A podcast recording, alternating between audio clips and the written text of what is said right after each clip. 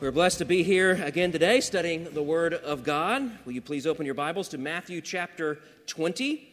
Matthew 20, and let us show our gratitude to God by looking carefully at the passage today, studying His Word and how it applies to our lives. You know, every single sermon that I preach, there is some facet of the gospel news. Sometimes it's a little smaller, sometimes it's a little remote or nuanced. Other times, like in our passage today, it is abundantly clear and very direct. So clear that I can't pass it up. In our study of Matthew last week, we learned that this story, the story of the healing of these blind men, in the context of Matthew's gospel, is in the context of Jesus teaching his followers the way of the cross. Remember last week, he was teaching them that in our era, in our time, following Jesus is not about power and dominion and authority and belongings or politics, it is about humility and service. And so, as a demonstration of his service to all, uh, really a picture of what he would do in just a week's time, Matthew tells us the story of Jesus healing these two blind fellows outside the city of Jericho. Well, that story, story of these blind men, not only thematically and chronologically, falls in place here. We saw even linguistically it, it ties this all together. The mother of James and John came to Jesus asking a question. Jesus asked, What do you want? And what does she want? She wants glory. She wants some sort of political dominion. She wants some sort of fame for her sons. And then he asked these men, these blind beggars, What do you want? What do they want? They want mercy. They simply want healing from the one they know who has the power to heal. All that to say, Matthew's inspired primary context or primary reason he put this story of the blind beggars here is to demonstrate that Jesus came to not to be served, but to serve and to give his life as a ransom for many. Now, we could just leave it at that. We could just move on to chapter 21 and study the triumphal entry, but I can't because here in this story, the story of these blind men is such a plain presentation of the gospel. I've got to pause and make a point of it. Not just a remote fact, not just some sort of sidebar here. This is a beautiful story of gospel salvation. Maybe you're even wondering your own, in your own heart, what must I do to be saved? What is it to become a genuine Christian. Maybe you think you're saved. Maybe you came here believing yourself to be a genuine believer of Christ, but perhaps down deep inside you know that you are not genuine. You know that there's not truth there. You know it's not true faith. Maybe you've gone through the motions and you've gone through the process of quote unquote becoming a Christian, but you need the message of salvation. Now, we're going to talk about salvation. You hear words like this salvation or being saved, being born again, becoming a Christian. These all refer to the same person. Being born again is that work that the Holy Spirit does on your heart prior to the moment of repentance and faith. God does something in your heart, He regenerates your, your spirit, your soul. He does that by the work of the Holy Spirit. This is being born again, regeneration. This compels you then to turn to Christ, and your eyes are open to the truth of the gospel, and you believe the gospel. You become a Christ follower, a Christian, and you are saved from God's wrath against you for your sin. So, this, these terms, I'm going to use these terms about being saved or becoming a genuine Christian or being born again, it's all referring to the same person. Maybe different aspects of salvation, but it's all referring to the same person. Someone who's born again is a Christian. There's no such thing as a Christian who's not been born again. Now, there are a lot of people who are culturally Christian, there's a lot of people who call themselves Christians that have never truly been born again, but in terms of Scripture, a Christian is a Christ follower, and a Christ follower is someone who's genuinely had faith, repented of their sins, and followed after Christ. They are Christian. They have decided in their hearts they're going to follow after Christ. And of course, it means their eternity is sealed. They are saved from God's wrath against sin. Now, this is a story about sight for the blind, and this is not just sight for the physically blind, but what we're going to see here is sight for the spiritually blind. Let's read this passage. I'm going to begin in Matthew 20, verse 29, and I'll read to the end of the chapter. Familiar story, it's important for us to study nonetheless. Verse 29 of Matthew 20. And as they went out of Jericho, a great crowd followed him. Behold, there were two blind men sitting by the roadside, and when they heard that Jesus was passing by, they cried out, Lord, have mercy on us, son of David.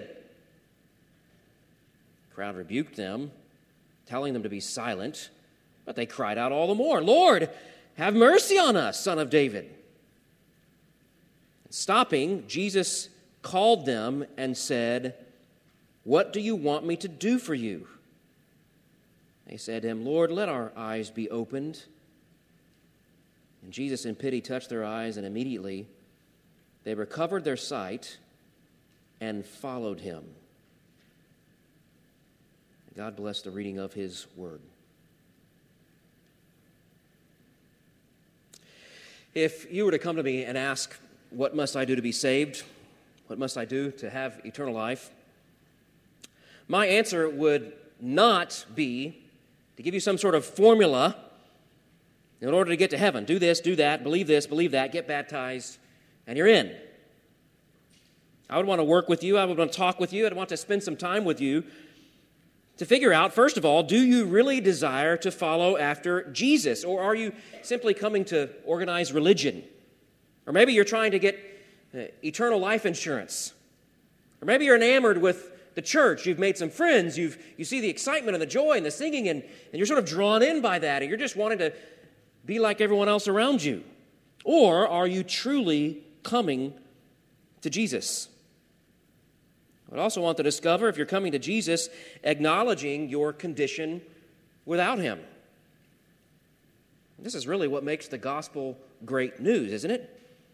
The person and work of Jesus, that, that that is not good news unless you understand what you are without Jesus. It's not good news, for instance, for someone who thinks Jesus is, is here just to make me a more moral person. Or that, or that Jesus, perhaps, include Jesus in your life and, and you'll find healing or wealth or some sort of physical prosperity. That's not great news. That's not wonderful eternal news. People who are being saved are desperate. I would want to see that in your heart. If you said you wanted to be saved, I would want to see that you are desperate. You are cowering under the conviction of sin. You are convicted. You are convinced that God would be right and good and even loving to damn you forever for your sin. If you understand that, then you believe that. And finally, I would want to know if you're coming to Jesus understanding him understanding the gospel and believing in these things. Believing in what Christ accomplished in his life, in his death, in his resurrection. I'd want to know that you believe in his life and death and resurrection. Uh, these are massive truths, not just history hinges on, but your, your entire life hinges on, that you are making that the centerpiece of who you are. Now, I can never really know anybody's heart. I can't read people's souls. I can't see the condition of a person's spirit. I can never give you assurance. That's the job of the Holy Spirit. But if you were to say to me that you urgently want to come to Jesus, believing in what the Bible tells you about who you are without Him and who Jesus really is, then I can tell you that, at least from my perspective, God has saved you. You're a genuine Christian. You've become a child of God and are saved from His wrath. Well, this story, the story of the blind beggars in Jericho, I believe to be one of the purest illustrations of the progression of people getting saved. So, what I'd like to do this morning is get into the details. We're going to spend some time just sort of retelling the story. There's a lot about these stories, especially uh, you reading these things from the Bible, that because we're 2,000 years removed from things that happen, it takes some time for us in the 21st century to get back in that situation, to, to feel what it's like and to understand the words and the language and the people, that, the things that were happening then. And so I'd like to do that this morning. I'd like to spend some time just telling the story. I've done this before when it comes to narrative in the Bible, to spend some time just burying ourselves in the details of the story. And then at the end, I'd like to make a couple of points of application. So we're going to spend some time, really, no notes for some time, unless you want to uh, write things down, just no notes for a while as we just learn about this story. It says there that Jesus and his disciples were leaving Jericho, and I think the best way to interpret this as you look at all the different gospel accounts is they were leaving probably old Jericho or the old portion of Jericho, perhaps even moving into the main part of the, uh, the city or the business part of the city. If you uh, did any kind of archaeological study, you realize that a lot of these old cities would have the old part, even Jerusalem has this, the old city where the old walls are, and you can sort of move from that old part, which would be very small and compact, into the newer area where all the business and things were taking place. So it's likely that if you compare the Gospels, just for those of you who would go back and read the different Gospel accounts, it's likely that that's what was happening here. Jesus was leaving old Jericho, moving into new Jericho, and uh, drawing near to that, that city center of the, the new Jericho. This helps us understand, like I said, some of the other phrasing and the words that uh, other gospel writers say. Luke says, for instance, Jesus is coming to the come near part of Jericho. That doesn't make anything clear for us in our English, uh, but I think it helps us understand what was happening. Jesus was drawing to the city center, which was outside of the old part, and he was leaving that part and coming to the new part. This is, at any rate, this is all a part of Jericho. It's all in the vicinity of Jericho. His disciples are there, the great crowd course, we explained last week, you know that they're all there because they're all making their way. That week is going to be Passover. And so there are massive crowds moving from all over the country through Jericho and then up the mountains into Jerusalem. They would have all been there, and Jesus was in the middle of it all with his disciples. And that's verse 29. You see there, they went out of Jericho. I believe that means out of the, the old formal city of Jericho. A great crowd followed him. Verse 30 And behold, there were two blind men sitting by the roadside. When they heard that Jesus was passing by, they cried out, Lord, have mercy on us, son of David. Now, again, when you read the other gospel accounts, you know what happens in a little more detail. What happens in more detail is that there was one of these two guys that was sort of the spokesperson. He was the more outspoken person, and Mark, in his sort of hurried way of writing his gospel, he just sort of focuses on that one guy, and it's a fellow by the name of Bartimaeus. Blind Bart, you could call him. Sounds like a guy in an old spaghetti western. Tell him Blind Bart sent you. Blind Bart, a beggar, is outside the city, the old city of Jericho. But Bart was accompanied with a friend another blind man, and they were there calling out to Jesus together. Here's this beggar, Bartimaeus, with his friend. Perhaps even other sick people are around. He's sitting there by the roadside. Jesus is walking by. You can imagine that uh, blind Bart, the beggar, would have positioned himself in a place, perhaps at, the, at a gate or some place where there would be a lot of traffic. beggars do that even to this day, right? They find a place where there's going to be a lot of people a place where they can collect as much money as possible. It's a high traffic area. So Jesus is, is going perhaps through a gate. He's going through a, a, little way where lots of people are there, and there is blind Bart and his other blind friend there begging. Now, the thing that identified Bartimaeus and his friend was not just that they were blind, I think the blind and sick were everywhere, especially at gates and roads and entrances like they were. The thing that distinguished them is that they were crying out, they were calling out. Verse 30, they cried out, Lord, have mercy. Now, this is pretty astonishing. Bart, the blind beggar, had better theology than a lot of people in Israel, certainly better than the leaders of Israel. He and his friend cry out with a loud voice and identify Jesus in fact, again, Mark has a longer account. They, they begin by calling him Jesus, Jesus' is given name. Of course, this was a common name in Israel. The Lord saves. Joshua in the Hebrew, Anglicanized Hebrew. They call him Jesus, then they say, Lord. They call him Lord. Now, listen carefully. I doubt they had some sort of thoroughgoing uh, doctrine of the Trinity. But clearly, they believed some level of truth about the authority and the deity of Christ. Again, this was not some well thought out doctrine, but they had come to believe in the truth of who Jesus was, in his divinity, in his authority over those things that are spiritual, enough to call him Lord. The analogous Hebrew word would be Adonai. And they cry out, Lord. They knew he had the power to heal, they knew he had the authority to forgive sins. They knew this man was the one who had divine power. Lord, they call him. Then they say, Have mercy on us. No, they're not angry, they're not defensive, they're not saying, Why did you make life like this for me?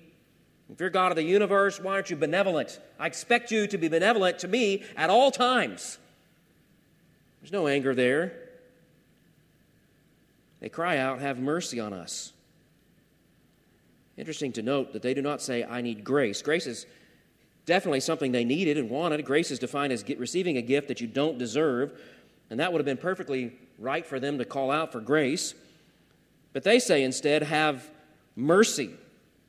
Mercy is not receiving the judgment that you do deserve.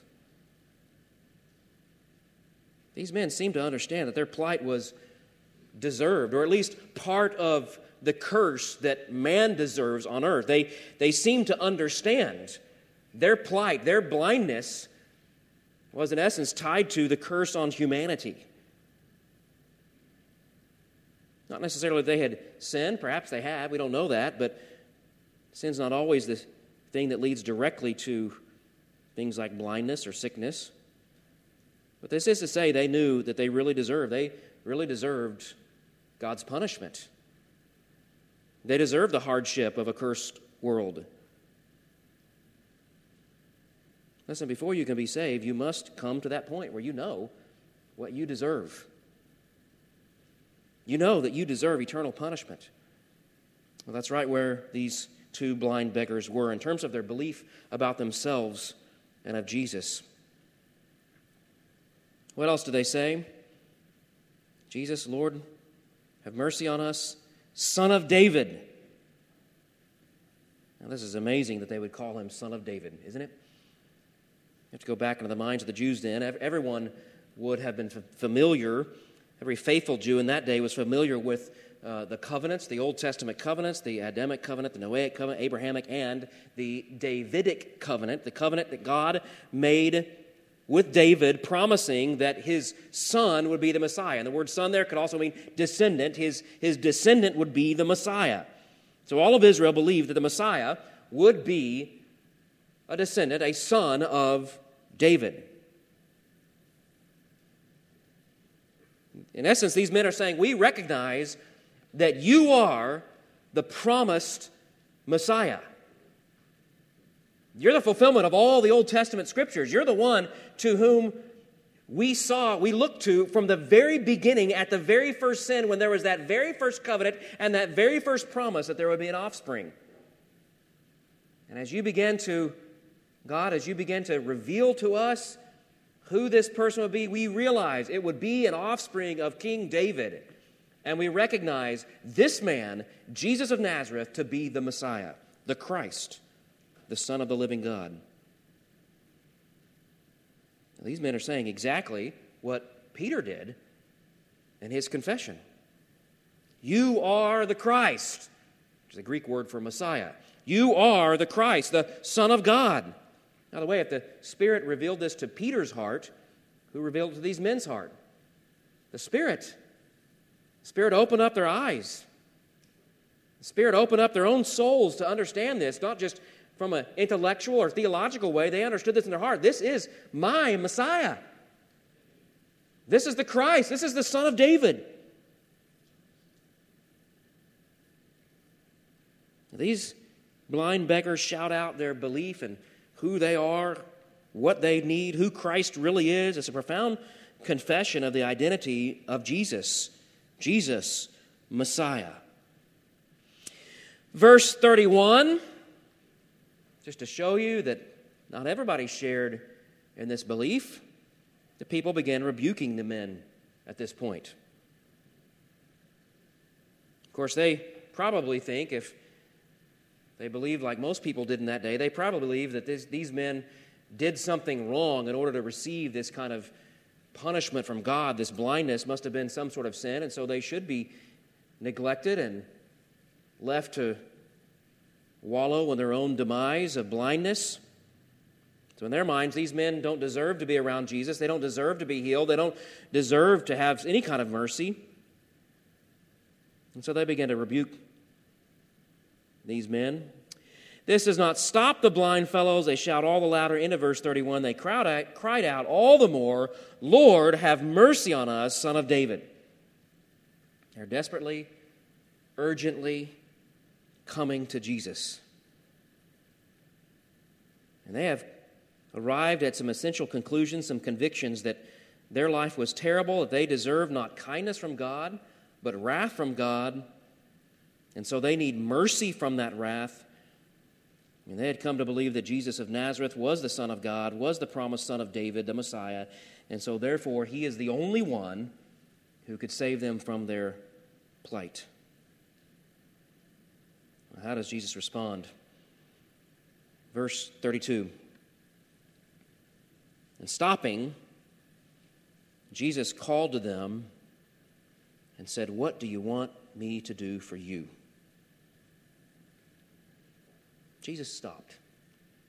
What a beautiful picture of the love of Christ, the compassion of God. He stopped, he stooped. And here's Jesus. He is in the middle of doing something that is cosmically profound. I mean, he is headed to Jerusalem to go to the cross to atone for sin, to become the ultimate sacrifice pictured from Adam to Moses and beyond. This is the most important mission of all time for any human anywhere, and yet he stopped.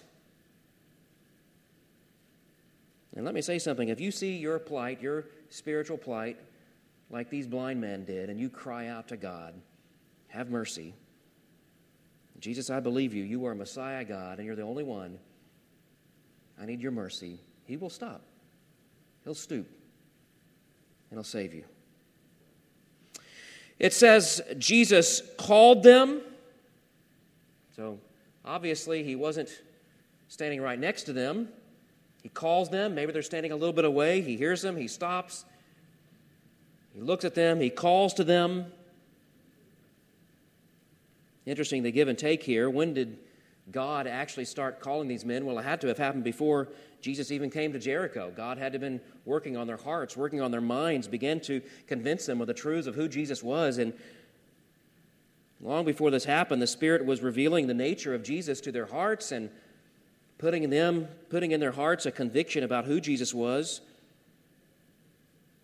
They were drawn to Jesus. John 6 44, no one can come unless God draws him. So we see in this passage both the sovereignty of God and man's responsibility. God draws them, reveals truth to them. They respond by crying out to Jesus, seizing that opportunity. Jesus calls to them then and tells them to come to him. And I love what Mark tells us about what Bartimaeus does at this point. It says that he threw off his cloak, this would have been a beggar's cloak, threw off his cloak, sprang up, and came to Jesus you realize he's still blind at this point. So this man, still blind, throws off his cloak and starts running in the sound of Jesus' voice. a beautiful picture. That's an eager disciple. Throws off his beggar cloak, just runs in the direction of Jesus. I don't think anyone helped them. They're still blind here, and I think Jesus would have uh, take a great. I think it would have taken a great deal of emotion on Jesus and their part coming together, this, this unification. These guys take off running. They're so excited. What a great picture, I think, of true discipleship. God had so moved them, God had so convicted them, convicted them, so moved them through their lives and, and brought this to their lives so that they would finally really see. I mean, these guys saw, though they were blind, what no one else could see who Jesus really was. And when it was time for them to run to Jesus, they dropped everything. They ran even though they were still blind, running to the voice of their Savior. What does Jesus say then? What do you want me to do for you? Every t- turn here, this story is great. Jesus and everyone else knows what these men want. They want to be healed of their blindness. But Jesus, again, wants them to express their need, their position, their desire for mercy. They reply, Lord, again, using that word. Mark adds the title teacher, rabbi, let our eyes be opened. Verse 33.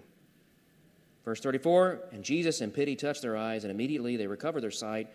And what? They followed him. Mark tells us also what Jesus said to them at this point. He says, Your faith has made you well. And Jesus detects there's more going on than just physical healing. He says, Your faith has made you well. And he doesn't say, Your faith has healed you. There is a phrase, a Greek phrase for that, iaiomai. Jesus could, could have said, Your faith has healed you, but he doesn't say that. What does Jesus say? Your faith has what? Saved you. That's the phrase he uses. Your faith has saved you. Now, we've made note of this before in our study of Matthew. We've noticed that faith is not always present when there's physical healing. Jesus heals people who have no faith in him. Think about the 10 lepers, only one returned, right? And Jesus healed people even though they had no desire to follow him, no love for him.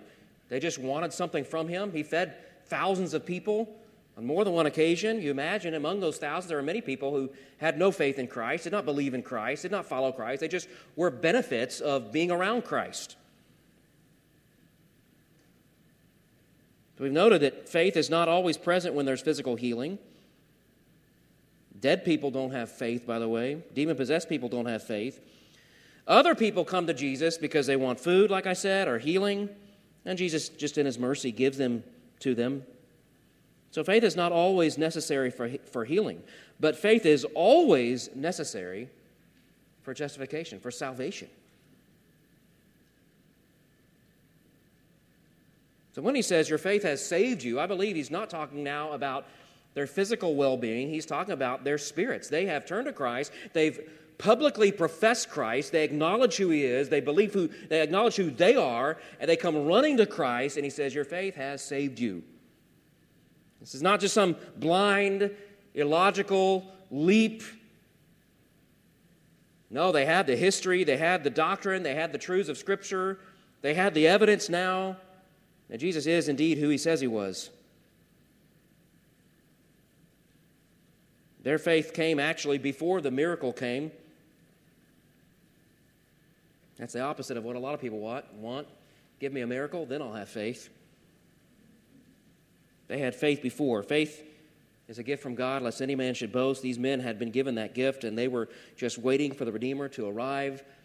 Jesus shows up, they cry out, and they run to him, professing, believing their desperate condition, and in the only Savior, Jesus Christ. They are saved, healed physically, And we made note of it already. What does it say after they're saved? They followed Jesus. If there's a more pure, tender picture of what happens in salvation, I don't know where it is. These men live in the depths and the effects of sin and the cursed world, living there in the mire of poverty, clothed with something else, clothed with, with filth and the, the sign of their destitution. God illuminates their hearts, He changes their hearts, He awakens their spirit. They believe in their own condition, their own need. They understand that, and they understand that that need can only be met by a Savior. The Savior shows up, and they cry out their profession Lord Jesus, Son of David, Messiah, we have faith, save us. And that's precisely what Jesus does. He stops, he stoops, he saves them, forgives their sin. What a picture. What a story. I like to imagine that these men went on and saw the triumphal entry, which happened just moments from here. Since they followed Jesus, they I imagine they followed him all the way to Bethany, suburb of Jerusalem, and were there at the triumphal in, in, in, entry. Perhaps even followed Jesus all the way to the cross. You know, uh, academia sort of debates uh, why they name Bartimaeus here. I like to think that the early Christians knew this man.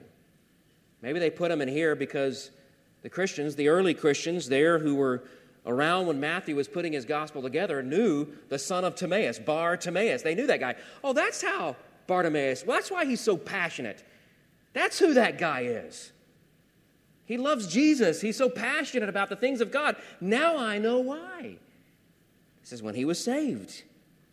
He was once a dejected, despised beggar at the gate of Jericho, but Jesus stopped and he stooped and he saved him. Well, this is the application. I want to make a couple of points this morning. What must you do to be saved? What must you do to inherit eternal life? First, come to Jesus believing who you are. Come to Jesus believing who you are. Now, listen carefully. I'm not saying believe in yourself. I almost hesitated making this point because we live in a society where this stupid, tired old trope of American psychotherapy has just gone everywhere, even into churches. When you say believing who you are, most people think, oh, believing that I'm good, I'm talented, I'm, I'm gifted, I'm a nice person. But that's not what I mean, and it's not what is depicted here in this passage. Without Jesus, you are a blind, helpless beggar. Oh, you might have physical money. You might have some fulfillments or accomplishments. You might have some list of good things in your life. You may not feel destitute and desperate. You may feel that everything's fine in your life. But spiritually speaking, you are blind. You are a dead fish at the bottom of the ocean. Jesus said in Matthew 15 19, For out of the heart come evil thoughts, murder, adultery, sexual immorality, theft, false witness, slander. All of us are guilty of about half of that list. So don't tell me you're down deep inside, you're good. What you've done sinfully really is not a reflection of who you really are. You really are down deep inside good. Now, that's, that's what politicians say, right? They do something stupid, they get caught, and they say, well, that's not really who I am. Well, actually, the opposite is true. That is really who you are.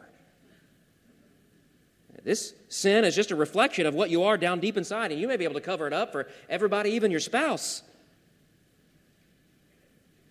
The reason you sin is because you are at your heart a sinner. Jeremiah 79 the heart is deceitful above all things and desperately sick. Who can understand it? Genesis 6 5 the Lord saw that the wickedness of man was great in the earth, and every intention of the thoughts of his heart is evil only continually from childhood, it says. Parents, you ever take your kids to the side and sit them down for a special lesson on sinning? No, they just do it. Don't have to ever teach them about sin. Why? Because it's just natural. We're dead in sin. Peter said in 2 Peter 2:19, we're slaves to sin. John says in 8, John 8:34, whoever commits a sin is a slave to sin. Paul says we're sold like slaves under sin. Paul went on to say in Ephesians chapter 2, verse 3, that before Christ, before you're saved, we all once lived in the passions of our flesh, carrying out the desires of the body and the mind, and were by nature children of wrath, like the rest of mankind. On top of all this, not only are we spiritually dead without Christ, not only are we spiritually blind without Christ, on top of all that, we're unable to change our spiritual status. We can't just dig deep down in our hearts and pull ourselves out. I read this week uh, the origin of that phrase, pull yourself up by your bootstraps. We use it in a sort of positive way now to talk about someone who really works hard and just you know, work digs down deep and does accomplishes something. They pull themselves up by their bootstrap. But you know that the origin of that phrase is actually negative. It's an, it's an irony, and it was saying no one can actually do that. And they were talking about hopping over a fence. You can't just reach down, lift up on your bootstraps, and hop yourself over a large gate, a large fence. It's impossible. It's an irony. It's a humorous irony. But now we use it in terms of something positive. Well, he just pulled himself up by his bootstraps. That can't happen. And that can't happen, spiritually speaking, either. You can't just pull yourself out of death. If you're dead, you can do nothing. You can't heal yourself. If these men could heal themselves, they would have healed themselves a long time ago. They're blind, they're beggars, they're helpless, they're destitute. Jeremiah said, Can a leopard change his spots? Neither can you, who are accustomed to sinning, change your heart. Romans 8 7 says, The mind that is set on the flesh is hostile to God. It does not submit to God's law. Indeed, it cannot. Titus 1 15 to 16. To the defiled and unbelieving, nothing is pure, but both their minds and their consciences are defiled. They profess to know God, but they deny him by their works. They are detestable, disobedient, unfit for any good work. So, to become a Christian is to come First of all, to the sober, willing acknowledgement and agreement, we call this confession, that you are indeed what God says you are without Christ, dead in the trespasses of your sin. That you are lost, that you are blind, that you are paralytic, that you are leprous of heart. You are spiritually dead, and only God's Spirit, in His mercy, can make you alive. This is what Jesus told Nicodemus you must be born again. What do I have to do? Nicodemus asked. Jesus says, You can't do anything. The Spirit has to do something on your heart to make you alive. You can't control the Spirit of God. Now, the good news is, if you've come to this belief, if you've come to this agreement, this confession, it is likely that the Spirit is working in your heart and making you alive to these things. But the message of the gospel begins with this truth. It is not great news. I said this earlier. It's not great news. It is not gospel if you don't see your need for Him. These blind beggars, if they felt they could get along fine without Jesus, they would never have cried out. They would never have shouted. They would never thrown off their cloaks and run blindly to the sound of Jesus' voice. And they would never have, never have been healed. It all began with an understanding of their own condition. Come to Jesus believing who you are first.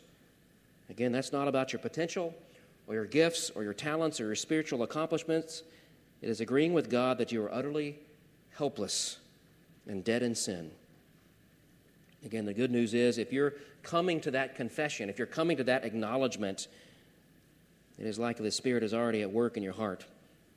And the great news is if you follow up with faith in Christ, then you will be saved. Well, that brings us to point of application number two come to Jesus believing who he is. English teachers, maybe we should say whom on both these points. I don't know. Why do you come to Jesus? Because it is He and He alone who provides. He provides first the payment for your sin, He provides the imputation of his righteousness upon you so that you stand before God justified, not in your own righteousness, but covered in his righteousness. And he provides, thirdly, the life that you want eternal life, life in communion with God. You become a child of God, communing with God for eternity. In the very first sin, we see that the penalty of sin. The wages of sin is death. It's separation, eternal separation from God. There's punishment. There is blood. Right there in Genesis 3, there's that sin, and there is blood because of that sin. There is death. That first sacrifice, blood spilled. And then we see this all throughout the Old Testament sacrifice for sin over and over and over throughout the Old Testament. The wages of sin is death. The wages of sin is death. The wages of sin is death. But what if there could be a final sacrifice? Something, some blood that could atone for sin once for all. John the Baptist saw Jesus, he knew that that is why Jesus had come, and that's why he cried out, Behold, the Lamb of God who takes away the sin of the world. Paul says in Romans 6, Jesus died once for all. And Paul goes on to give that Romans 6, that wonderful one verse presentation of the gospel For the wages of sin is death, but the free gift of God is eternal life in Christ Jesus our Lord. Interesting, when I typed that verse in my word processor, namely that phrase free gift, my word processor highlighted it as a grammatical error. Why? Because to say something is a free gift is redundant. A gift is not a gift if it's not free. And yet, all false religions, including things like Catholicism and Mormonism that proclaim to be Christian, all of them teach that grace, God's grace, God's kindness, what Christ did, is not a gift, it is something you earn. These men knew it's something they couldn't earn. They had no ability to earn it. That's why they're beggars. Martin Luther, as he was dying, scribbled out on a little piece of paper. At some point, no one saw him do it, but at some point he scribbled this out, set it on that piece of paper and on the nightstand. We are all beggars. This much is true. We come to Jesus as these beggars did. We don't deserve His grace. We don't deserve His mercy, and we know it. We need a gift of grace. We need a gift of mercy. We're not coming to Jesus for Him to pay our wages, to pay our salary. Give me what I deserve. Look what I did for you. We need that gift. We need that grace. We need that mercy. We deserve punishment and death. And so we come to Jesus as the man we heard about at the beginning of the message, beating our chests, crying out for mercy. Why? Because we believe in Jesus and his person. That he is the Messiah, the Son of God, the Son of David, and his, his work, his actions here on earth, and in his person, his perfect life, his death, his resurrection, he provides for us what we could never on our own, we could never earn righteous perfection covering us, payment for sin, eternal life, not apart from God, but with God in communion forever. Now, I told you at the beginning, this passage is a simple presentation of the gospel. What must you do to be saved? Do as these blind beggars did. Come to Jesus believing who you are and believing who he is. Let's pray. Father, I do pray for those in this room right now who are battling in their own hearts, perhaps even arguing with you in their own minds, whether or not they are true believers, and we pray that they would just relent and repent and agree with you about who they really are. And the same motion, Lord, give them this desire to throw off their old beggar's cloak, trusting in Jesus, running to Him, and following Him. Lord, give them the desire to do this even now. Lord, we know that there's no ritual, there's no hoop they have to jump through sacramentally or with the church simply can sit where they are and cry out, Lord, be merciful to me, a beggar who needs a Messiah. Give them the desire to worship Jesus. And all of us, Lord, as we study this passage, help us to live in this truth. Lord, we saw this that our, our lives must hinge on these truths. This is not just some way we got to heaven and forgot about it and left it to the side, Lord, this becomes the very definition of who we are. These truths define us. We truly become Christians. We are Christ like. We become little Jesuses. We want to be like Him. We want to follow Him. We want to look to Him, knowing that one day we'll be like Him. We'll be made eternal and rejoice before your throne as he is even now.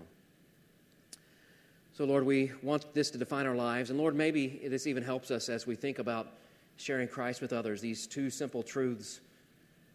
Encourage us to take these things to people, these truths to people, until the day you come.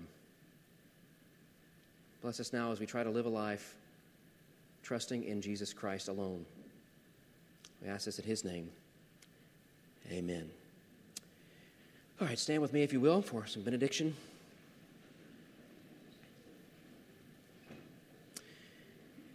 Now may we go with the confidence that God has not remembered our sins against us, but has helped us in our time of need, atoning for our sin and giving us eternal life.